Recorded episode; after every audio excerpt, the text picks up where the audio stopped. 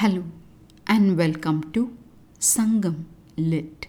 This is Nandini Karki, and in this episode, we perceive the king's vast generosity as depicted in Sangam literary work Puranaanooru 130, penned about the Velir king Aay Andiran by the poet Uraiyoor Enicheri Mudamosiyaar. Set in the category of Paadaan Thinai or King's Praise, the verse employs the emotion of awe to portray the nature of this king. விளங்குமணி கொடும்பூன் ஆஐ நின் நாட்டு இளம்பிடி ஒரு சூழ் பத்து ஈனுமோ நின்னும் நின் மலையும் பாடி வருணர்க்கு இன்முகம் கரவாது. உவந்து நீ அளித்த அண்ணல் யானை என்னின் கொங்கர் குடக்கடல் ஓட்டிய ஞான்றை தலைப்பெயர்த்திட்ட வேலினும் பலவே. Another song that sketches the duality in the king's nature. The poet's words can be translated as follows O King Aay, adorned with curving ornaments glowing with sapphires, does the young female elephant in your country give birth to ten calves in one pregnancy? To those who sing of you and your hills, without turning away your pleasant face, with affection, you render esteemed elephants many. If one were to count that, it would be more than the spears thrown away by those scattering Congars when you routed them in war and chased them to the western sea. Let's delve deeper into the verse.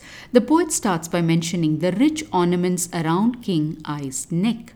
He then puts an amazed question to the king, asking if miraculously in this country the elephants had the habit of giving birth to ten calves in one go. The reason for this amazement is because the poet has witnessed this ruler giving away a huge number of elephants to supplicants.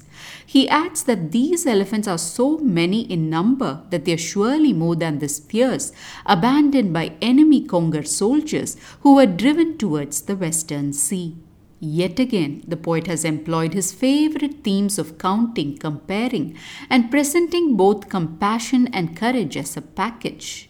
An interesting fact about elephant birth is that rarely do elephants have more than one calf. Statistics say less than 1% have twins, and even these young ones do not survive for more than a few weeks.